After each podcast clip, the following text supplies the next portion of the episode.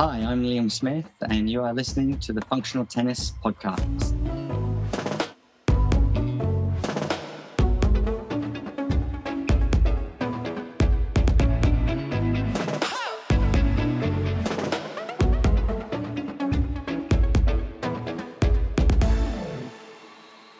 Welcome to episode 47 of the Functional Tennis Podcast. This week, we speak to ATP Tour coach Liam Smith. Liam is the coach at Gaël Monfils. He tells us all about working with Gaël Monfils, what Gaël has taught him, and much more. He tells us about other players he's worked with, his coaching career, how he became an ATP Tour coach. He gives advice for juniors' transition into the pro game. He talks about his new course, which is a bit different to your average tennis course, which he developed himself while he's been in quarantine. He talks about his perfect player and a lot more. Really great chat. It went on a bit longer than our normal episodes, but it was so enjoyable. Absolutely loved it. And before we get started, just a couple of things. One is, if you're new to the podcast, I'm Fabio, your host. You'll mainly find me at the Functional Tennis Instagram account. But for all our old listeners as well, we actually have a new Instagram account specific for this podcast. It's called Functional Tennis Podcast. You can search for us on Instagram and make sure to follow us. We're going to be sharing Functional Tennis Podcast specific content only. And I just thought it was a place where we can interact with our listeners and we can share great excerpts from the show. So please give it a follow. Also, moving forward, we're going to try to use more video to record our episodes with our guests. So the quality, we're still trying to figure out the best possible way to keep the quality as high as possible. So bear with me on a few episodes here. And let's get to Liam. Here we go. Before we get started, I just want to say hello to our friends over at Head, who are back on as podcast sponsors. Not sure if you saw last week, they re-released the Head Pro Tour 2.0, which is basically the racket that Gustavo Kuerten used to use back in the day, and many pros, the older pros, still use now, but with the updated paintwork. So definitely a racket that I'm looking forward to trying soon. Hi Liam, how are you? Hey Fabio, how are you doing? I'm doing very great. Great to have you on the podcast. I know I briefly met you when I was invited to the Asics House in Roland Garros last year. You must apologize. I actually thought, you look, you're fit man-like, and I thought this guy must be Monfils' physical trainer. That was my initial impression. You know, so you gave off that persona that you're fit, you knew what you're talking about. But no, you were his coach, which was great to meet you and great to have you on the show. Thanks for having me. Tell me, whereabout are you? I'm at home in Miami, Florida in the US. Okay, so the tennis center of the world. Yeah, I mean, it's Florida is a great place for tennis, obviously. The weather is good and the climate is good. Miami is it's a big, crazy city, but I like it. I like the being close to the water and the atmosphere. It's very sort of multicultural, very European sort of city in the US. So it's nice. And does your love for the water come from your home of Australia? Well, I was actually born in London. So, Okay. But I did live in Australia for quite a while. Yeah. But I do. I like water sports. I like to paddleboard. I like to go jet ski sometimes, but paddleboard is good because it's a good workout as well. It's good for the core. So you're English, are you? Yeah, British originally, and I'm American. Yeah. And you've Irish connections? Yeah, my mother is Irish. Yeah. Okay, great. That's great to have an Irish person connected at the top of the game.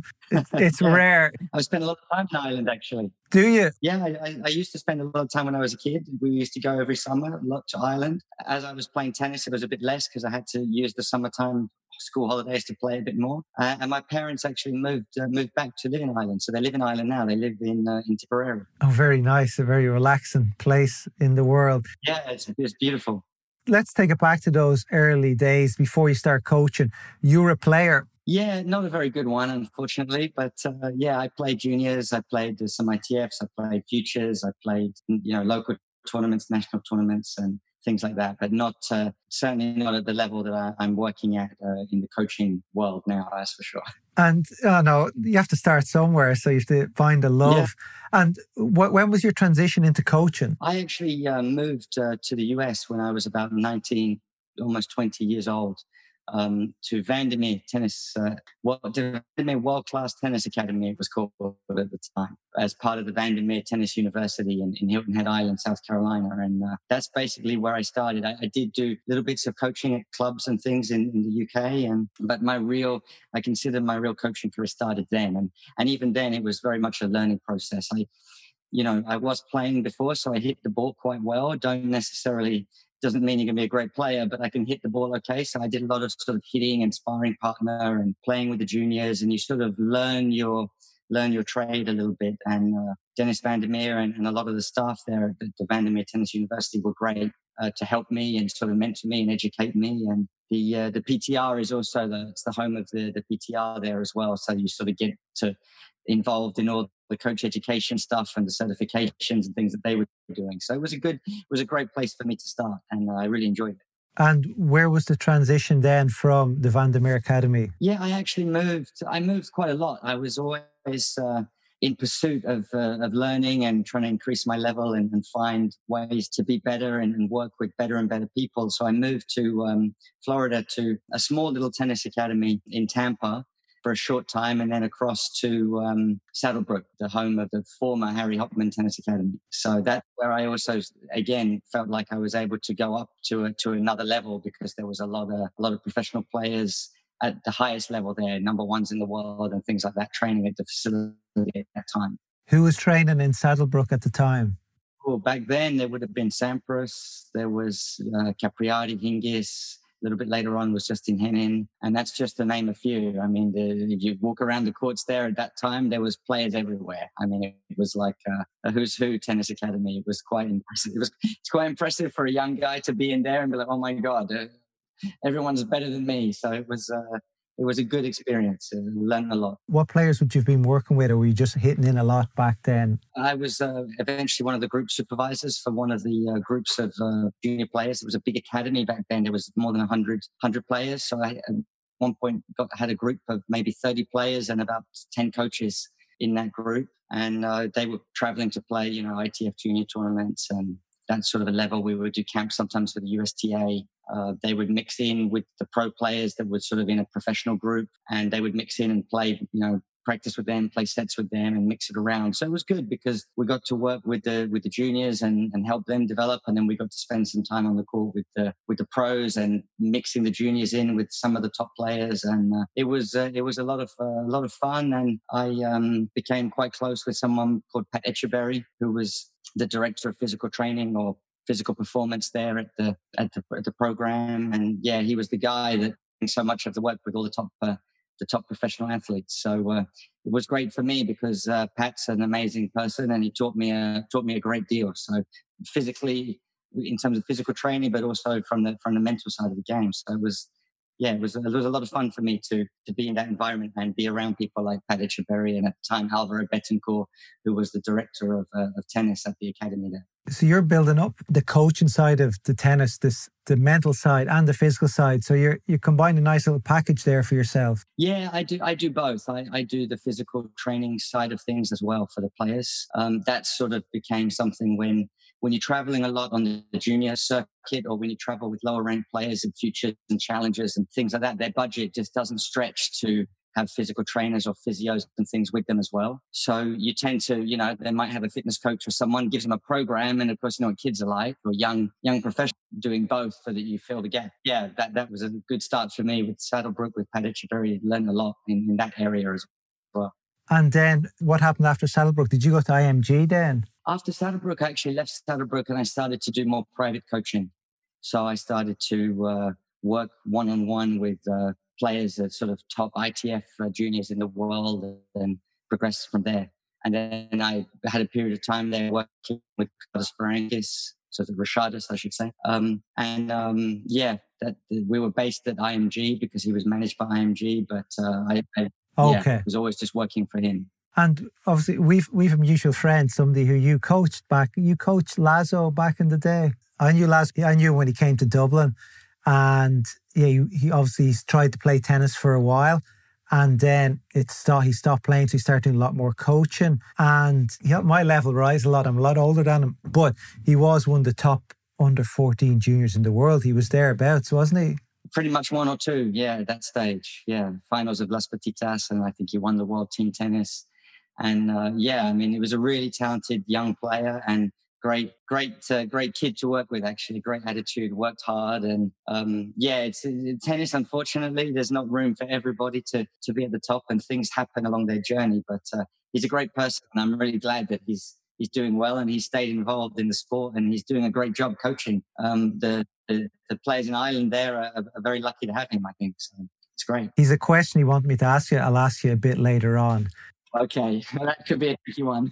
It's not too tricky. But where did you work with him? In IMG, was it? He was at Saddlebrook. Oh, he was at Saddlebrook. Okay. He was at Saddlebrook. Okay. And, he later actually moved to IMG. He was managed by IMG at one point during his junior career as well. So he relocated as well, yeah.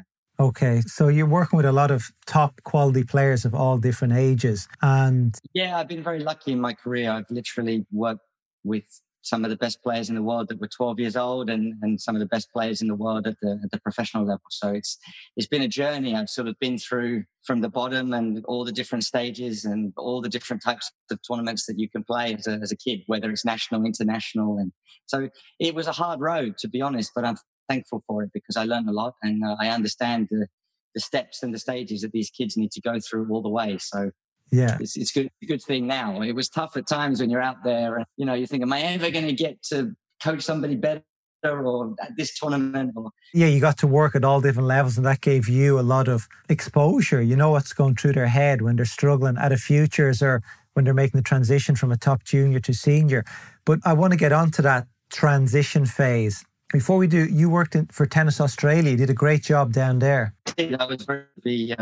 invited to join the team over there, and they had a great team, great program at the time, and we just tried to continually improve it. And it was a lot of fun, actually. Got to spend a lot of time with a lot of the former Australian players, and they're a great group of people. And yeah, I think we had a really successful period for the years that I was there, not just because of me, but because of the collective teamwork that was going on, and a good overall program. We produced a lot of players, actually, in that period of time, which you see them today now. The Australians have a much stronger representative in the men's and women's game and in the top 100. And I think that's a lot to do with the work that the team that we were doing at that time. So it was good. And it was a great experience for me to live in Australia. I lived in Sydney and in Melbourne.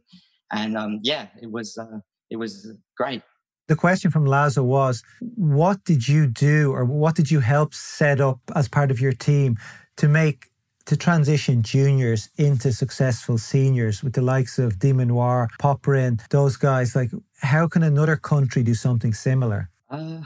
It's a lot for me. My philosophy has always been, it's a lot about what you do with those players when they're young, how you develop them, how you shape them, the sort of experience and exposure you give them to sort of a high level of international competition from an early age. And I think also the system that we had did provide a lot of resources and a lot of support. And obviously when you're a Grand Slam nation, you do have that benefit that you have a maybe higher budget than some other federations have. So you're able to look after more players, take more players to tournaments overseas, fund and support more players. So you've obviously got that benefit, but then it's not just about having the resources, it's how you use them. And I think we were doing a good job at how we were using those resources and the sort of player-coach ratios, the training environments, and the way that we were able to support the players through their whole transition, through their whole journey. From at one point, we were basically covering the system was from 12 years old until about 23 years old. We had something in place to support those players all the way. And also a great team of people. We had a large amount of national coaches. We had sports psychologists that worked for the organization. We had great medical services support with a great team of physiotherapists that were doing lots of screenings and catching future injury risks early on, and great strength and conditioning people. So it was a great collective team, and good leadership as well, I think, from everybody that was involved in the leadership. And it makes a difference. I tell you, I feel like no system is perfect. No federation has it right necessarily or perfect. But it was a very good system. Every system is going to have little flaws, or people are not going to be happy because they're just on the wrong side of it or whatever. But the way we supported, funded, and the team that we had was impressive. I think it's one of the best federation systems that's been around for a long time in the world. And yeah, it sounds like there's a, obviously people say, oh, there's money, but it's about more than the money. It's all these facets coming together and working together. And I think you've also got this situation that happens a lot in tennis federations where obviously the players can get a little bit complacent. They're getting everything. Everything's kind of easy in a way. Even coaches, we could get complacent. Those federation jobs are usually good jobs. Mm. So, you know, no one's necessarily all over. Somebody loses a match like they are when you're coaching privately on the tour or something like that. So we raised the sort of accountability on the players. We raised the accountability on the coaches, and we just raised the overall sort of expectations and standards of everybody and put a little bit more attention to detail into the planning, the structuring, how players were being developed. So they weren't just going out and practicing or going to tournaments and playing, but there was a bit more in-depth structure and planning behind it all. And we also had a great digital services with the Australian Open.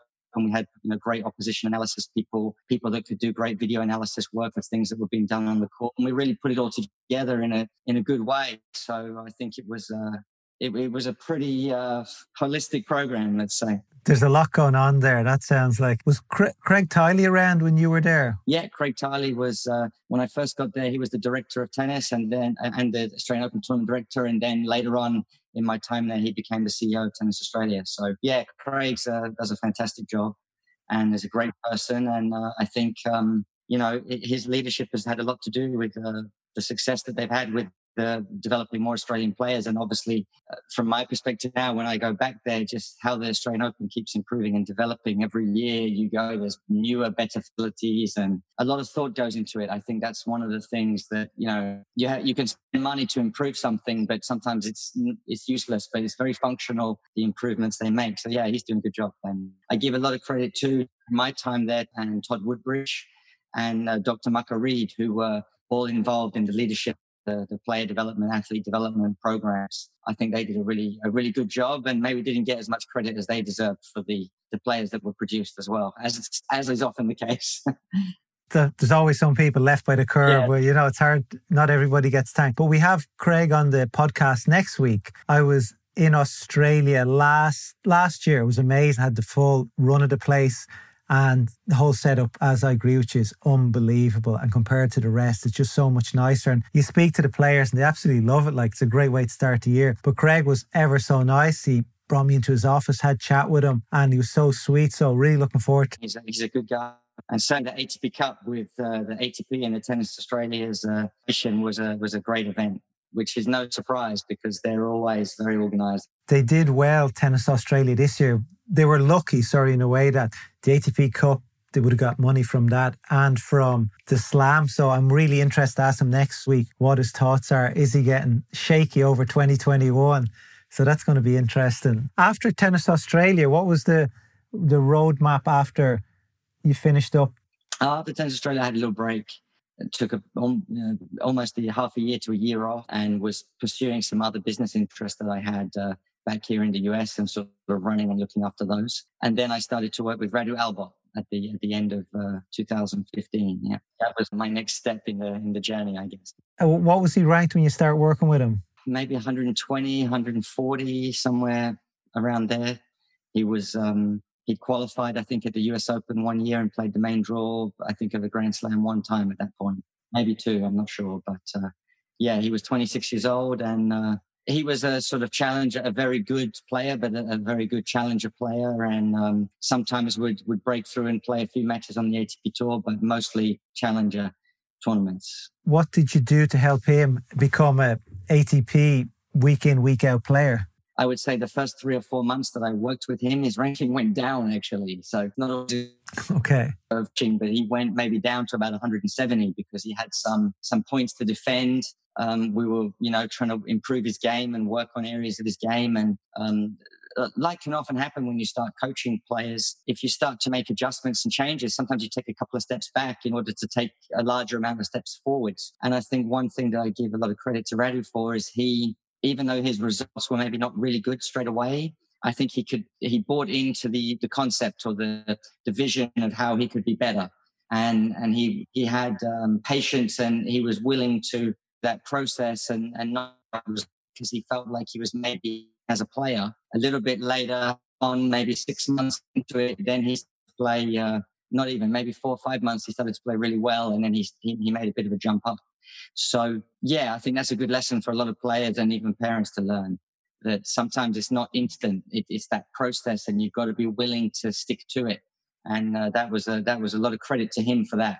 He had to trust you. Yeah. I mean, it comes down to trust. It comes down to belief. And I think it's very important when you're coaching players like that and that level to, you have to have a vision about how you're going to improve them. But at the same time, it's a little bit like Agassi once said, it's not about what you know or what you say. It's about what they hear and what they can sort of apply. So you've also got to find a way to, it sounds kind of, you've got to sell it to them a little bit. You've got to sell them on the vision of how they can be better. And you've got to get them to sort of understand why you think these things are important, and then sort of buy into that process of going about improving those areas of their game. And if players don't really go through that process and they don't really buy into, well, if I do this, I'm going to be better, then it's very hard, because they maybe do some of the stuff you say and some of the stuff that they have always done before, and you don't always make progress. So for me, it was always with Radu at the beginning, it was always about just trying to show him and get him to make it our vision rather than my vision of what he should do, or even just his vision. It had to be a collaborative thing that we both believed that if we do these things, you'll be a better player. And I wouldn't say we drastically changed everything, but we improved things. We changed the way he played. A lot of it is mindset too, because good players, if you're a top 250 player, you're really honestly a very, very tennis player. And some of it is mental. If you believe you can beat certain people, yeah, there's a certain self-belief, self-confidence that has to be built if you're going to move up, or striking or athleticism. As you can see, all the players are good. It's really, you want the right people around you who can help you get that belief. Yeah. And give you the vision. And then obviously you being able to break it down into his language, not Moldovan, but his understanding of things, and then you're both on the same wavelength. Yeah, and I think that's for me, that's a lot of what coaching is you've got to communicate well, and you've got to be able to make sure that you're on the same page, because if I'm banging my head against a brick wall trying to get someone to do something and they don't really think they should do it, you're not really getting anywhere. And if the player doesn't believe in what you're saying as a coach and what you think is the best thing, then you're really not getting anywhere, because you're just sort of treading water or whatever. So yeah, it's the collaboration, and you've got to communicate well to be on the same page about what you think. And sometimes it's also, you've got to be on the same page about what you don't think or what you don't agree with, let's say, because sometimes players with coaches, they'll just go, yeah, and they do whatever. And I think it's important, if a player doesn't believe in something that you're saying, or they don't agree, that they tell you, well, no, I don't think I should do that, because when I do that, this happens. And then you can communicate, talk about it. And as a coach, you might slightly change your point of view because they've explained something to you, or you might find a better way to explain to them why they need to change something. So, yeah, you've got to better have that two-way communication and trust. And no, yeah, I completely agree with you. And a question I want to ask you about Monfils later on, but maybe I can ask you now, is obviously the player learns a lot from you on situations and how they're going to improve. But like from somebody like Radu Albot, what did you learn from him? For me, Radu's journey is something amazing. It's something that they should write stories about, because where he comes from, the sort of resources that he had as a young player, just perseverance, his determination, his work ethic was something incredible. And also his ability to take, I would say, his ability to take sort of criticism, or to take on board what he had to improve, and then the willingness to actually do it. Because there's a lot of good players out there that, as a coach or even another player, you might look at their game and you might think, geez, if they just did this and this a little bit differently, they might be way more successful. But they're just not necessarily open to, or they're afraid. They're afraid to change too much in case they actually get worse, because that can happen too. Or the rank and drop. Yeah, exactly. And I just think that that's one of the things that a lot of people and me was reinforced in Radu, is perseverance, determination, work ethic, and not being afraid to challenge yourself to get better is massively, massively important. And I think that, you know, in our sport, everyone writes for and everything, and he's an amazing person, and so are all the legends. But sometimes it would be good to have a little bit more light shed on people like Radu, because really it's quite an exceptional story how he's come about his process and developed a bit later on. And yeah, it's something I think. I'm not sure if you know the website Reddit. Yeah, well, it's Serena's husband, right? I think he may have sold it, but it's called the start of the internet. Basically, anything that goes viral sort of always comes from there most of the time, and there's very topical subjects. But the tennis section, he's the king of the tennis section. Really? Everybody in there. Look, he built up I'm not sure many thousand people are on there on the tennis section, but he went in there. He was one of the first persons to do an AMA. He got in, he bought some of the members tickets. He gave them tickets to the matches. I've never seen anything like it, but he built himself such a big fan base from there. It was incredible to see. This was about a year and a half ago, maybe 2 years ago.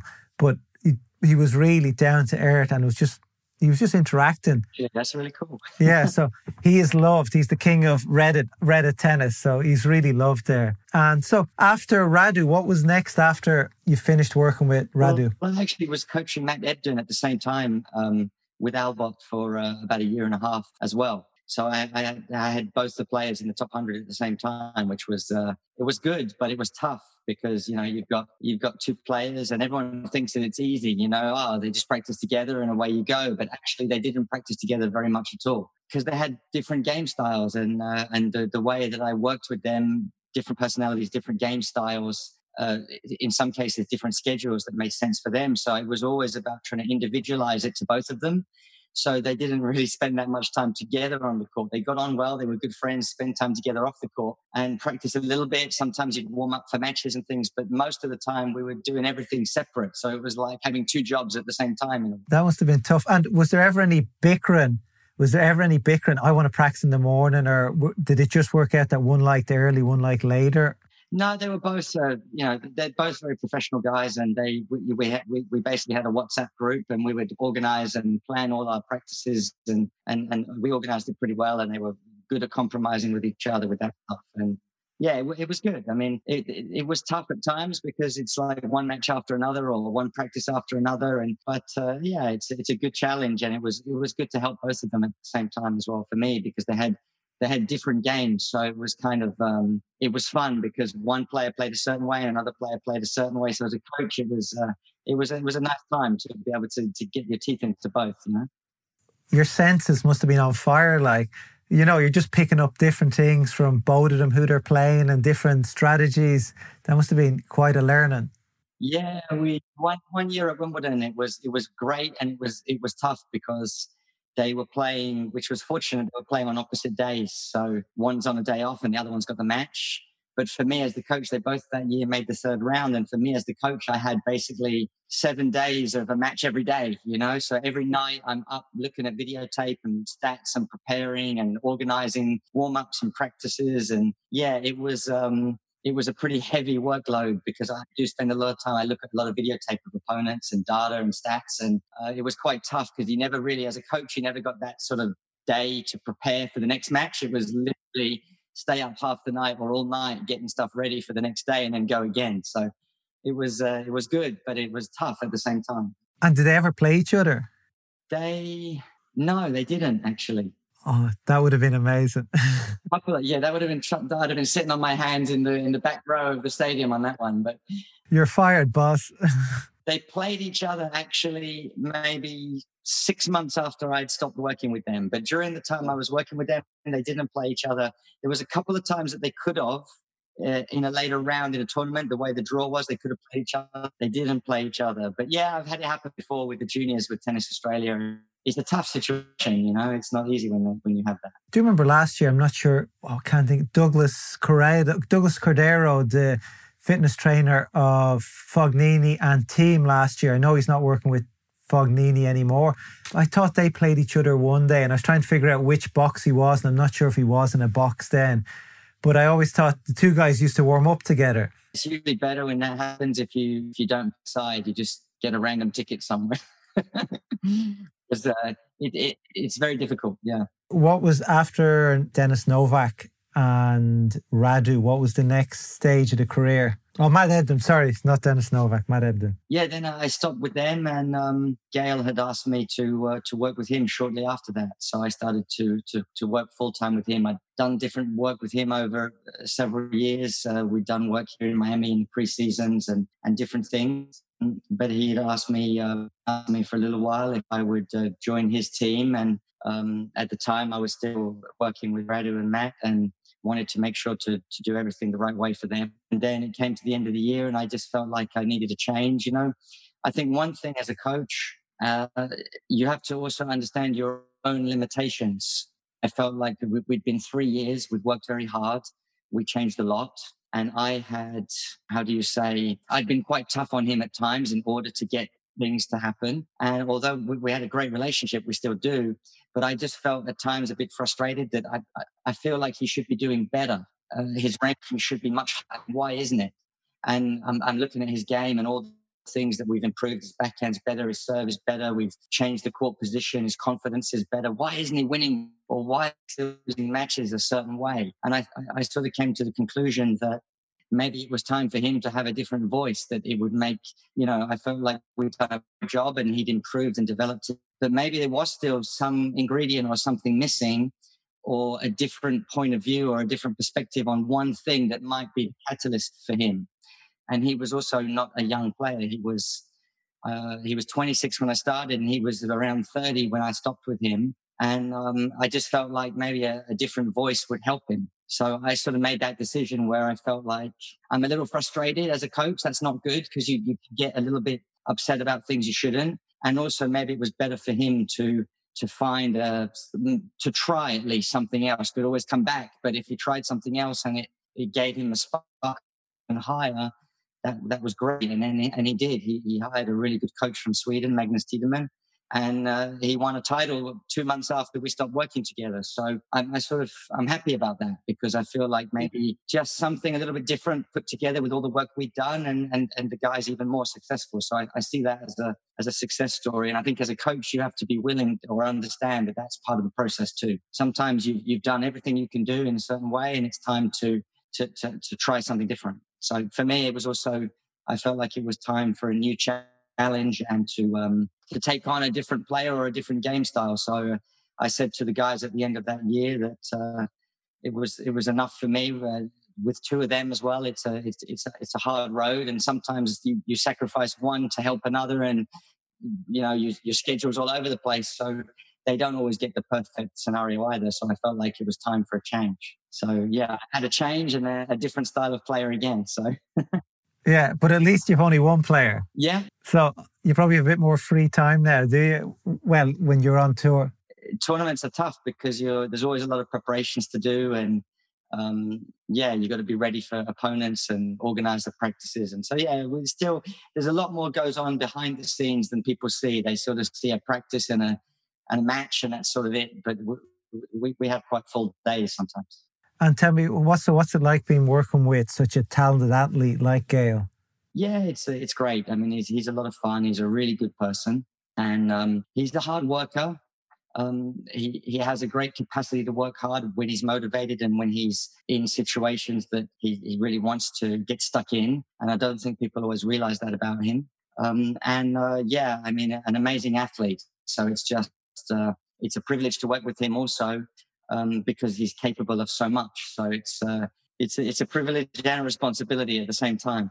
Yeah, yeah. From what I've read online, very little now. You've just trying to tighten him up a little bit, his mentality, his training structure. You're trying to give a bit more definition on everything. Is that what you've tried to do? A bit more structure? A little more sort of attention to detail and structure in certain areas. And change a little bit the way that he plays to be a little bit more aggressive, a little bit closer, not necessarily close to the baseline, but better movement in and out of the baseline. So if he is far back in the court and he strikes a good ball, to just move up and recover, to look to be more aggressive on that next shot. So you're sort of maintaining a slightly more aggressive position in the court, trying to get him to go forwards a little bit more. Obviously, he's the fastest guy in the world, and I think sometimes he doesn't use that speed to be aggressive enough. Sometimes it's just to be defensive. So we put time and effort into just speed and athleticism that he has, which is something incredible, to be a little bit more aggressive, developing it's up around the net and use his volley.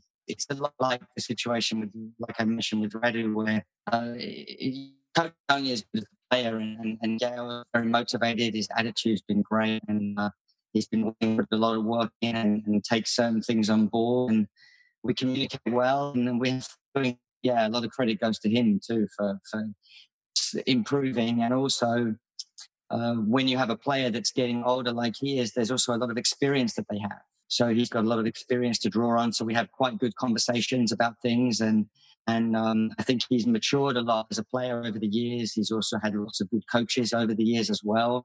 So he's used to having lots of good input. And I think we're just finding a nice balance as to little areas to improve and going about trying to be better. That's the main goal.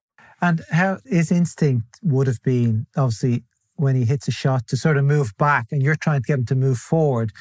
How do you train that during the season? When we started, we'd done some previous off seasons together here in Miami where we'd worked on some certain things and with his former coach. And then when I started with him, we were a little bit fortunate. He didn't play the Davis Cup finals for France that year, and we ended up having a 7-week season. We were able to put a lot of time in on the court and do a lot of work on moving forward. Because I definitely believe that if you're going to do something in a match, and especially if you're going to do it in important moments in the match, you have to have done it a lot on the practice court. And you have to feel like, even in the match itself, you have to have done it at different stages in the match before you're going to risk to do it on a break point or a valuable moment in a tie break or something like that. So it's about that sort of repetition. And you just get more comfortable. Something, especially like going forwards to finish points more at the net, it's a lot about the opportunity, when you go, how you go, where you volley, what position you're in, how you cover the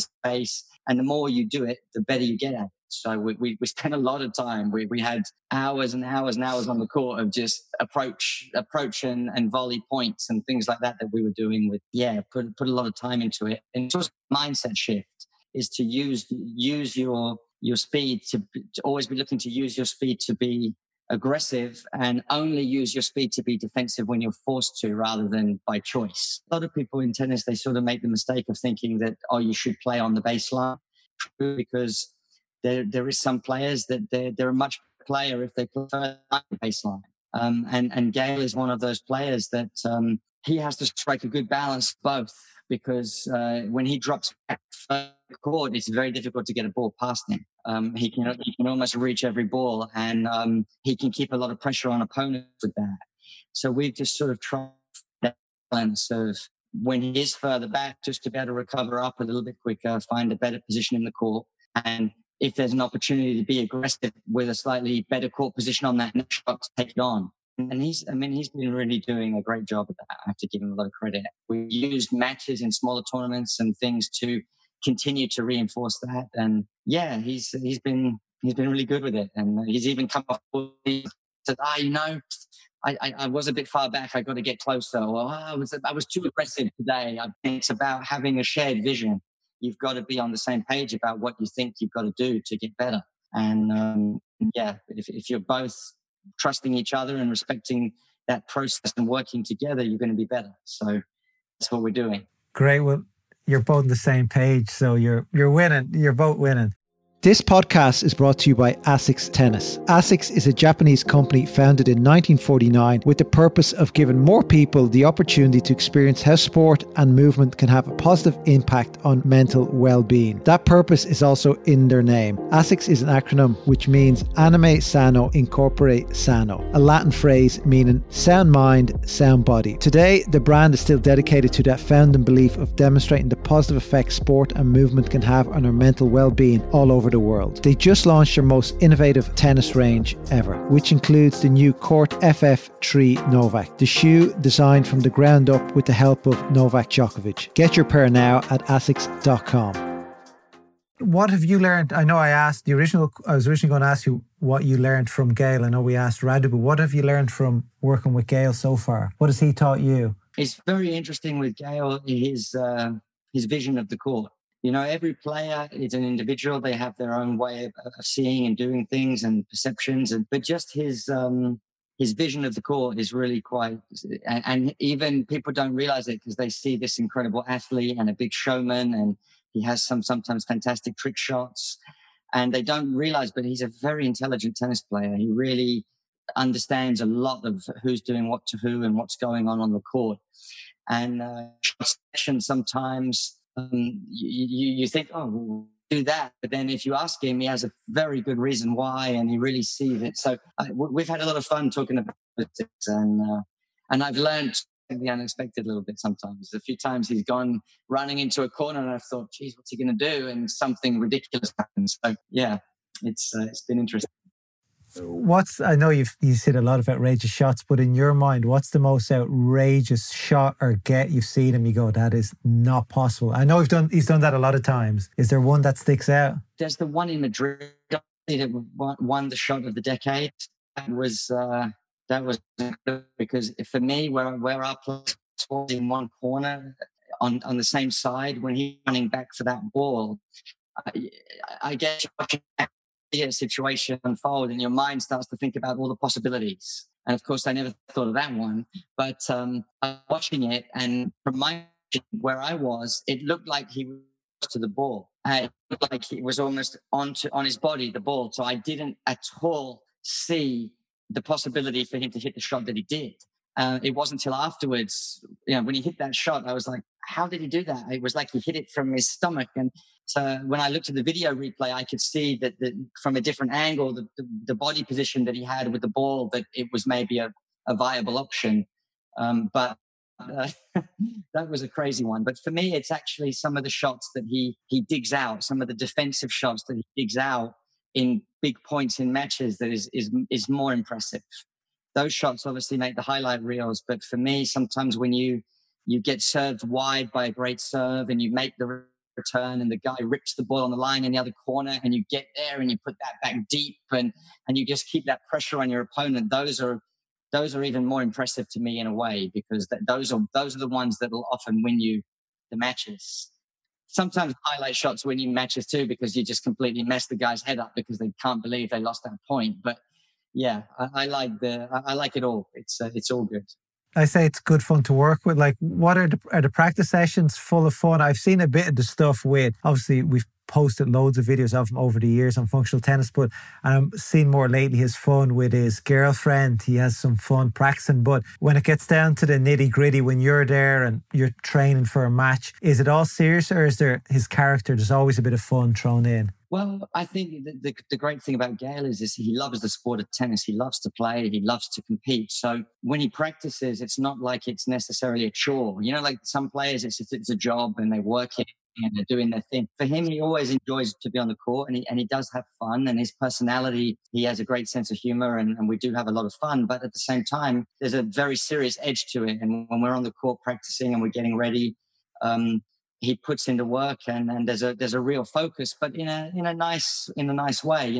Last year, prior to the US Open, we were practicing 5-6 hours a day at the US Open site the week before the tournament, and he was putting in some serious work, and having fun at the same time. I think that, but I think that's what you've got to do, because if practice becomes like a monotonous chore, then it's not good either, because you don't really want to do it then. Even from a recreational level, you can play tennis for 1, 2, 2.5 hours. But after that, you're like, whoa, that's a bit much now. For these guys and you stuck out there for like all these hours, it actually takes a lot of love of the game, or else pretty quickly you lose interest because it turns into a job. Yeah, that's right. And I think, one of the best practices that we've had was actually one where him and Nick Kyrgios were playing practice sets on grass, and it was great, because the level was really high, the quality was really good, but both guys were having fun with it, and in a good relationship and friendship with each other, and it was just a really nice atmosphere, but it was very productive. So, and it was fun to watch those two actually play on grass. It was quite entertaining. I would have loved to have seen that. I'd say it was very entertaining. Obviously, you've been speaking to Gaël. Is he playing any tennis at all? What sort of interaction do you have with him at the moment? Yeah, he's at home. They've got some fitness equipment at home that they do some maintenance, sort of physical training, and just try to stay healthy and in shape. I think all the clubs, like a lot of the clubs and tennis facilities in Europe and where he is are closed. So they haven't been able to really get on the court that much, if at all. But they've been able to just stay at home and stay in shape. And Gaël is actually doing some video game streaming on the Twitch platform. He has a channel there, and he's doing some cool stuff. He did something last night with Tony Parker, the former NBA player. And yeah, he's having a lot of fun with those things. He's a kind of person that will always stay active and keep himself busy and find ways to enjoy what he's doing. So it's good. He's in a good space. And I'm sure he's a competitive girlfriend as well. So I'm sure there's always, everything turns into a competitive battle. Yeah. You should see our games of Uno. We have some Uno battles around sometimes with the team, but yeah. No, and tell me, last question on Gaël. He's a watch lover. Did I hear that he's on some watch board and he's crazy about watches? Again, a lot of the time people wouldn't know this about him, but he's an expert in Swiss watchmaking. And he has a lot of knowledge and expertise in the Swiss watchmaking industry. And he's a juror for the Swiss watchmaking industry. So when they give awards to new watches or different things, he's one of the judges that votes on a panel to decide what's watch of the year and what watches are going to be given prestige positions at certain watch shows and things like that. Yeah, he has an incredibly extensive knowledge and an incredible collection as well himself. And it's a lot of fun because I like watches too. And my former player, Matt Ebden, is also a bit of a watch enthusiast and also has a lot of knowledge. And it's quite funny sometimes when you sit down with Gaël and he can explain to you the inner workings of Patek Philippe watch. You wouldn't expect that, but yeah, it's incredible knowledge that he has and a passion for it as well. He sees it as an artwork as well, so it's a lot of fun. And he has an Instagram page now. It's called My Son Watches. Okay, I'll write that down. He posts pictures of rare and historical timepieces. Gives little information about them, and it's really it's a lot of fun. It's nothing about tennis. It's just only about watches, and there's some quite incredible pieces he's posted already on there. I'd say it's great that they have a passion outside of tennis, be it he is watches, be it Tsitsipas is a photographer, and I'm sure I even see other coaches like Ryan Williams loves his fishing. He's catching fish every day, big monsters. And he has the players, you'd have Koffler out there catching fishes with him. So it's great to have that, just get off the court. Let's not talk about tennis and have a passion. But moving on from that, I came across your website earlier this week, and I thought it was great. It must be just up, is it? Yeah, it's only up a few days. Yeah, it's maybe 4 or 5 days. It's been up. It's been interesting. I was pushed a little bit by some of the players I used to work with and some other coaches to do it. I usually have never really done that much, but I felt like, especially now with the situation where a lot of people are at home and there's not a lot to do, that there might be a good time to get more content out there for people. And also from my own situation where I live, we were quarantined or locked down, sort of orders from the mayor of Miami and the governor of the state. So I was basically at home for 41 days now at home. And so I got stuck into it, got some film crew stuff together, and we ended up making 33 videos.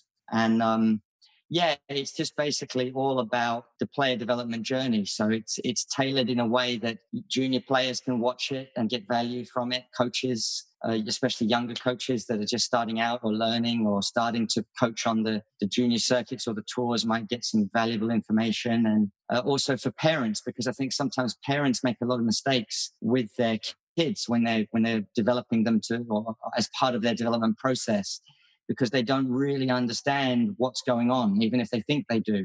So I just wanted to sort of tailor something that all three sort of areas could get something out of. So there's a couple of videos that are maybe a bit more specific that a coach would get more out of it, a couple that maybe a parent or a player would get more out of it. But in general, everybody can watch them and hopefully take something from it. So it's been a tough project to do, actually, to come up. All the videos are sort of 4 to 4 minutes, 5 minutes. There's a couple of it 7 where it just, I couldn't shut up. But yeah, it's been a great project, and it's online, lcstennis.com. And yeah, just trying to give back a little something, and also create an opportunity for people to share some of my learning and knowledge and the philosophies that I've built over the last 20 years. And a lot of people helped me in my journey. You know, I mentioned Pat Etcheberry and Alvaro Betancourt, people like Tommy Thompson or Harold Solomon, Martin Mulligan. They've helped me a lot over the years. And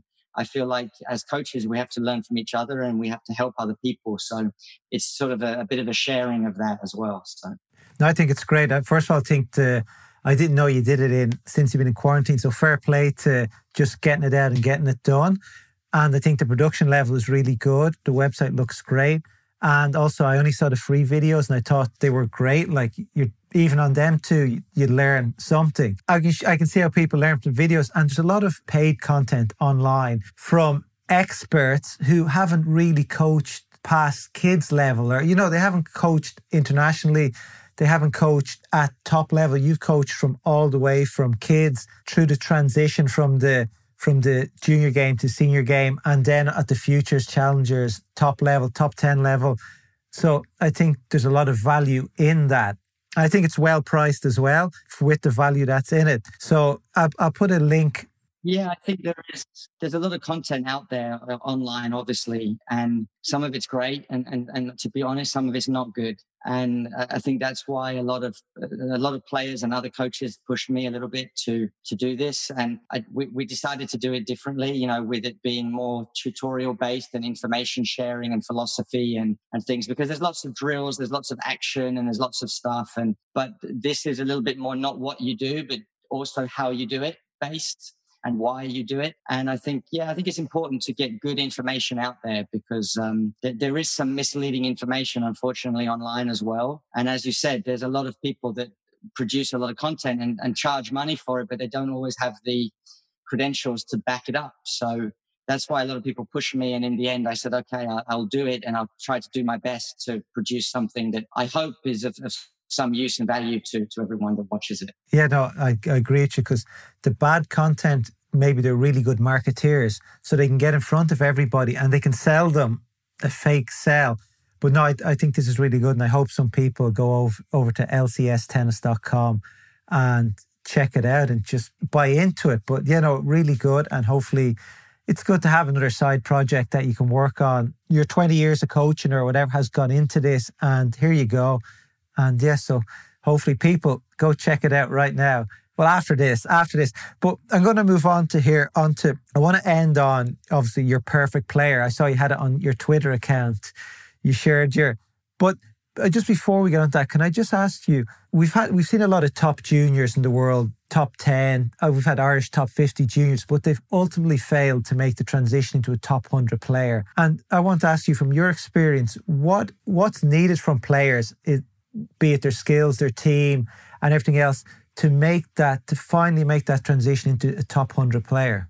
Well, I think it's understanding that it's a process is important. In my journey, I had an interesting experience with Rafael Nadal. Obviously, he was the number one junior in the world and hardly lost a match, to be honest. His last 6 to 8 months playing junior tennis, he won a junior slam. He was finished number one. He won the Orange Bowl. He literally won almost every tournament he played. And then you transition and you go from feeling like you're a superhero to losing all the time, or to struggling, or not, you know, thinking that, this was really good and now it's actually not that good. And so it's understanding that it's a process. And then I believe it's very important to have consistency and continuity with your team and with your way of going about things, and not change too much. A lot of people panic and they think, now I'm in the pros, I need to hire this coach or I need to get this. And they change everything and they lose what they had in the first place. So for me, it's a lot about consistency and continuity, understanding that it's a process and a journey. And then also you have to be realistic. A lot of kids come through and they were top 50 juniors or they were number one junior, and they just think it's going to be easy. Like, in 2 more years, I'm going to move up, because the junior ITF circuit is a bit unrealistic, because every year your ranking will get better by default, because the older kids that were in theory the higher ranked have all gotten too old and disappeared. So they come off the rankings and you just move up 25% or 50% in your ranking every year doing the same thing. So once you get to, say, the top 50, well, maybe the next year you'll be 25 without necessarily having gotten any better. So that's the thing in the men's game. It's not like that. Nobody's moving out of the way. I mean, look, Roger's getting up there in age and he's still right there at the top. He's not going anywhere. And if you want to take his spot, you've got to be better or you've got to beat him.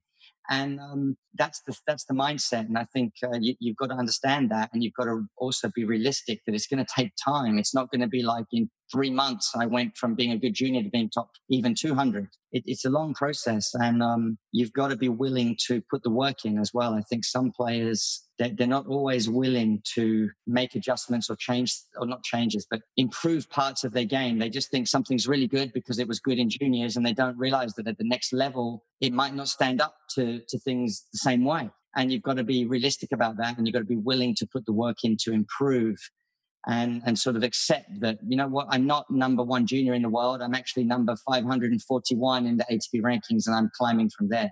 And that's a big one. As part of that transition process.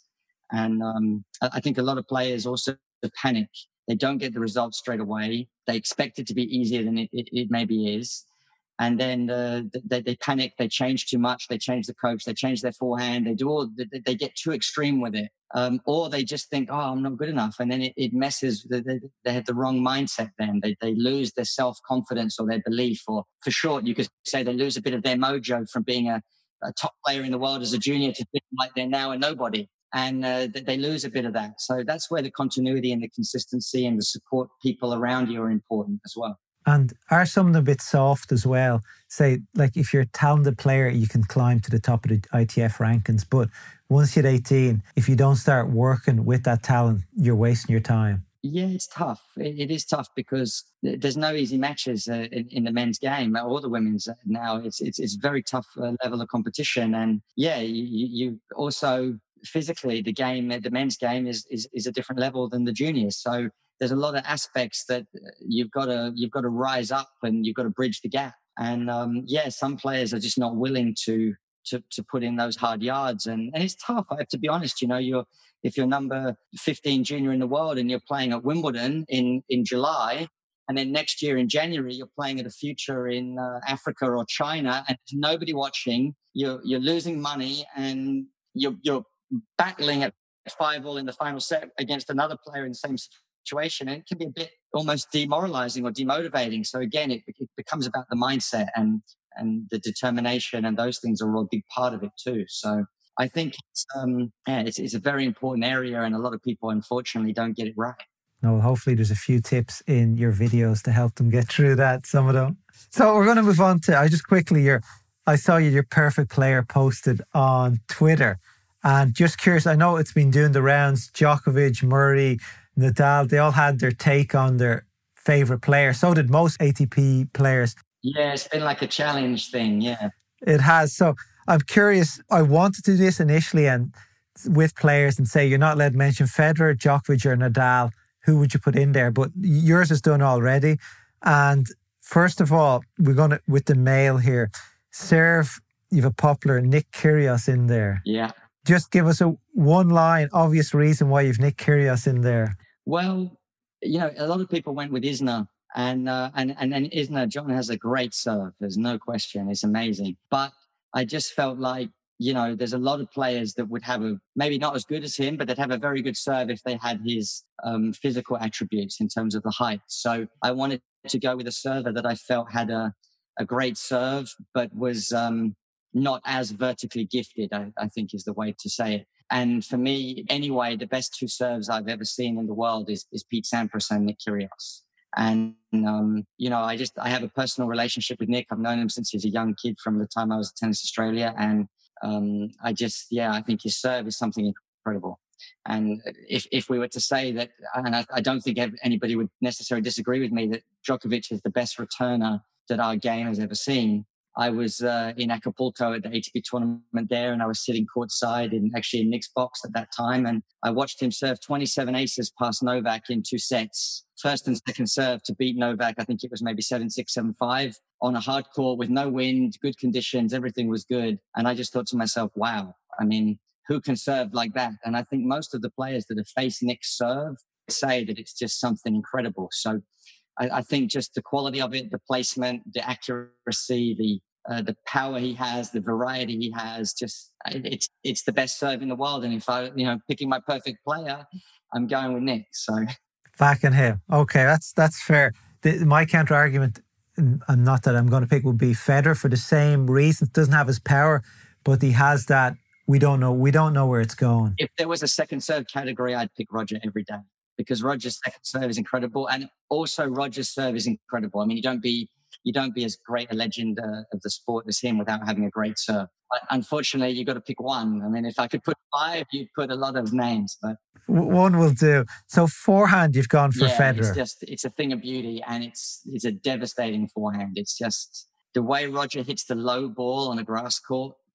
You know, somebody hits a short low ball and he can hit that very hard and aggressive anywhere in the court and come forwards. The acceleration he has on that is just incredible. And clay court, hard court, grass court, his forehand is just, it's a massive weapon, and it's also nice to look at. So I had to pick that. If you could pick any forehand, it's, for me, Rafa's got an amazing forehand. Gonzalez had an amazing forehand, but yeah, there's many through history, but I got to go with Roger.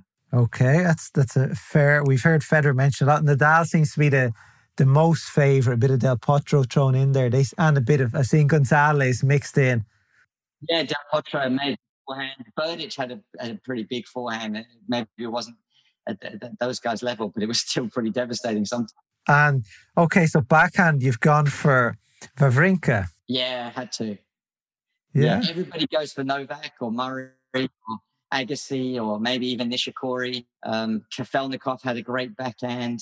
Safin's backhand was really good. But I play with one hand. And also, I just think the power and how heavy Stan can hit the ball from the backhand corner, and his ability to open the cross-court angle and then rip it up the line. And I just think it's incredible. And then even when he plays players like Novak and Gaël and him are friends, so I know him quite well, and they practice a lot together. He can get the ball past the fastest and the best movers with his backhands. So it's a combination of being a one-hander. It's really nice to look at the swing. The technique is good, and his footwork is exceptional. He gets in great position, and people don't always see that. But yeah, for me, it's so heavy, his ball, and to win Roland Garros with a one-hander, I think it's maybe even harder. So. Yeah, no, I agree with you. I think it is beautiful. And plus, he absolutely beats the crap out of it.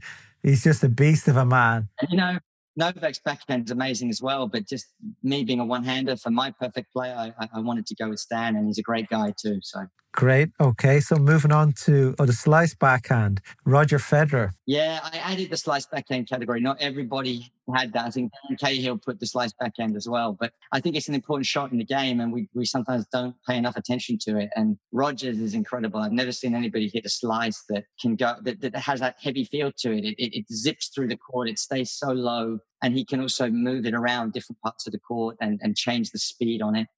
And even his sort of backhand chip return at Wimbledon, like one year playing Roddick, who was serving incredible, and he put every backhand return in the court and didn't give Roddick too many aces and nothing for free. And it's just incredible. So Ken Rosewall had an amazing slice backhand as well, have to mention it. But ultimately, it's the 20 slams and Roger and the style he goes about it. It's just, yeah, it's too good. It's normally the Aussies and the Brits have the great slices from the grass. Yeah, Tim Henman had a really good slice. Yeah. Murray has a good slice. Like, yeah, but Rogers, for me, just has that extra bite and zip. I think there's nothing better than watching like the pros hit the slice, especially Federer. You're behind the court and you just see the ball float and roll, and it just... I think they use it a lot of times to buy themselves time. I don't think people realise that they buy themselves so much time with a slice backhand that lands on the baseline. And they're things of beauty. So the return, you've gone for the most popular returner out there, Novak. Yeah, absolutely. I mean, it's incredible.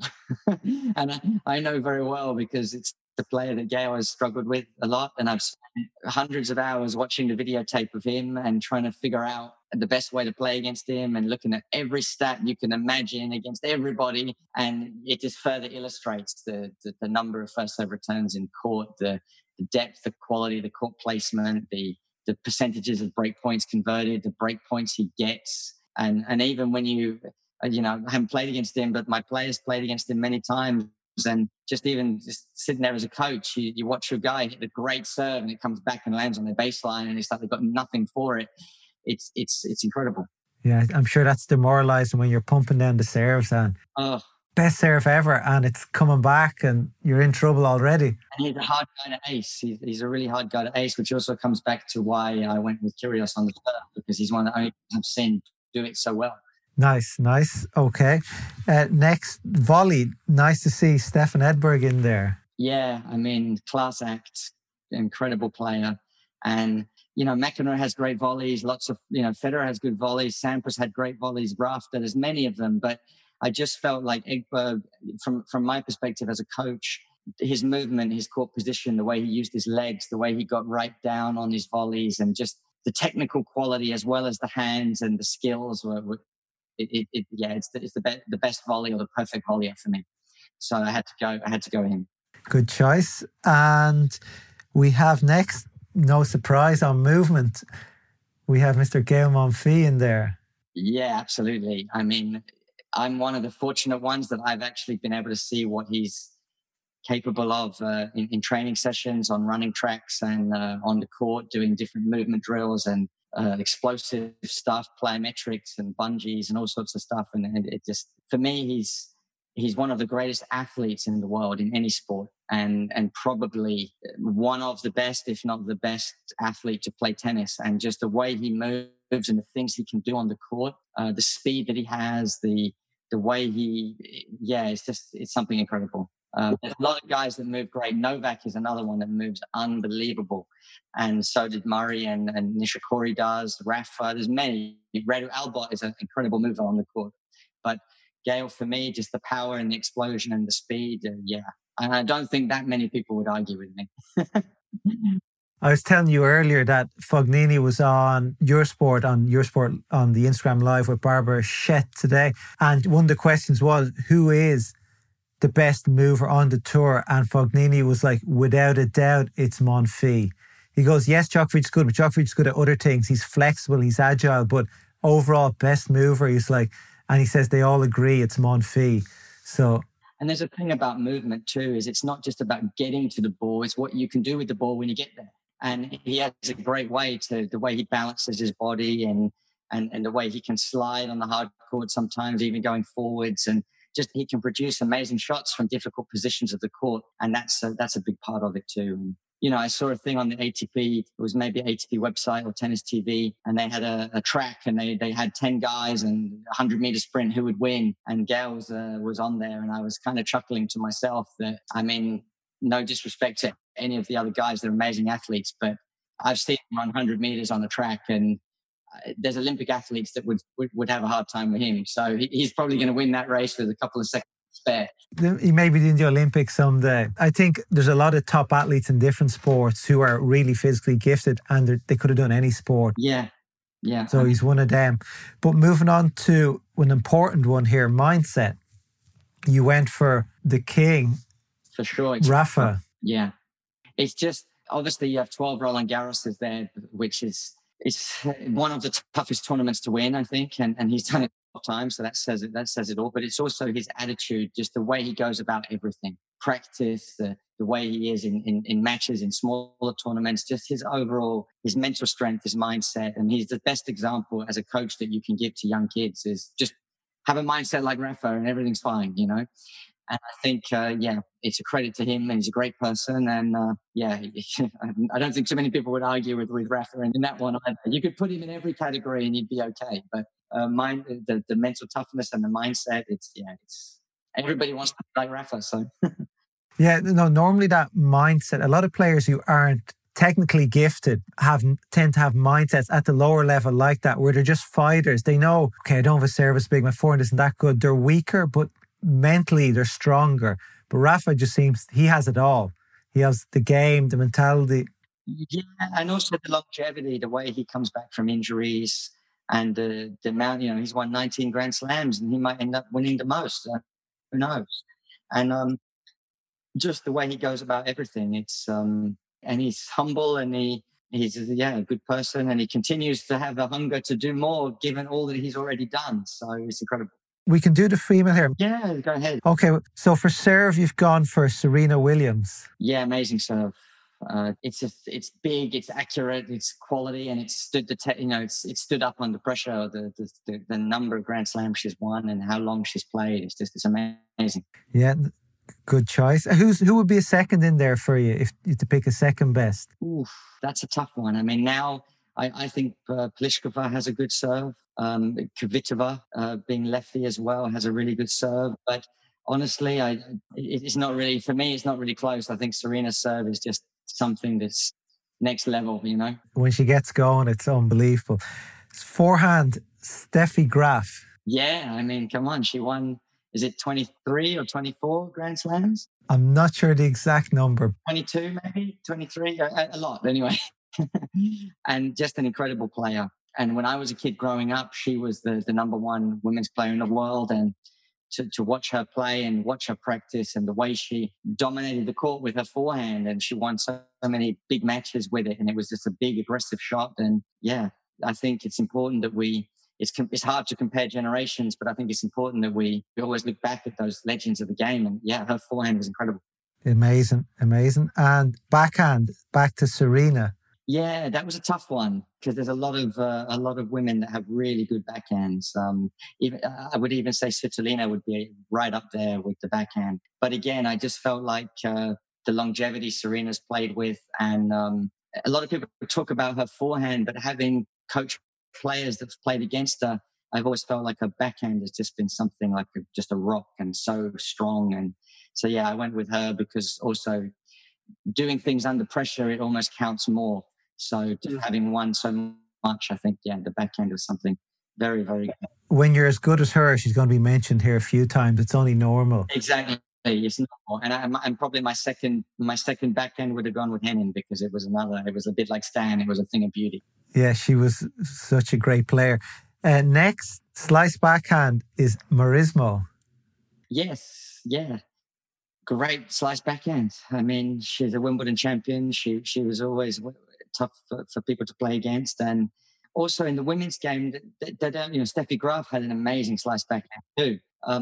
But I just felt like maybe Mauresmo as an athlete was maybe even stronger, and just the way she used it. And I just thought it was something really amazing. And you don't see that many women with using the slice. It's nice to see Ash Barty, who uses and mixes in the slice now, and is number one in the world.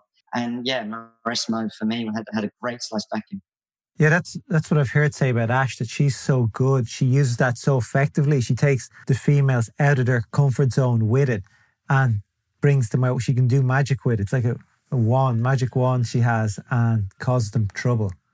Yeah, it's, And I think Emily had a really great backhand. So slice backhand was great. We have a triple winner here with volley, movement and mindset. All goes to Justine Henin. Yeah, for sure. I've never seen anybody move on a court as well as her. The power, the explosion, the way she covered and closed the angles and was in the right positions of the court, and the way she moved on clay court. And also, I was fortunate to spend a little time. I worked for her and her academy with Sixth Sense, and just to see how she worked and everything that she did on and off the court. Her movement was something special. She was also one of the women's players that wasn't afraid to get forwards and spend a lot of time at the net and finish points at the net. And she really did have great volleys. A one-handed backhand volley for the girls is something that you see a bit less. You see more the two hands. And I just think that, yeah, she had great skills at the net. She could, you know, do a lot of things, and felt like, yeah, the volley goes to her. There's a lot of women's doubles players that also have some great volleys, and, you know, Ash Barty has really good volleys. Kvitova has good. But I just felt like overall Justine as well, 7-time Grand Slam champion, number one in the world. The volley was tested even more under pressure, so had to go with that. And the same with the mindset. I've never seen a player that could push herself so much, that was so professional, so dedicated, and so hardworking, and so mentally tough and resilient on the court. I mean, she was one of the smallest girls, and she was number one in the world, and competing against people like Serena, who just physical specimens, you know. And, just her strength of character and mindset is something... something on the lines with Rafa, and she's also a 4-time Roland Garros champion. So, you know, those things go hand in hand, you know? Like, imagine a boxing match, Serena versus Justine Henin. Like, they'd be like, this is only going one way. Like... You never know. Come on, most of the time that there's no chance at all. But anyway, Liam, thank you very much. It was great chatting with you. I learned a lot there. Thank you very much. And yeah, take care. Hopefully you get back to the tennis court soon. Yeah, let's hope we can play soon. Guys, hope you enjoyed that. Liam was so nice to speak to, gave us lots of great information. Great to get insights from the top players, from him coaching at all the different levels. Really insightful. So thank you very much, Liam. Go check out his website at lcstennis.com. Just have a look at the free videos and see if you're interested. That could be really nice. And before I sign off, I will tell you next week's guest. It is Craig Tiley, the Australian Open Tournament Director and Tennis Australia CEO. Really excited to talk to Craig. I met him briefly last year at the Aussie Open. Really nice man, and can't wait to get his opinion on the future of tennis during these tough times and after. Okay, until then, bye.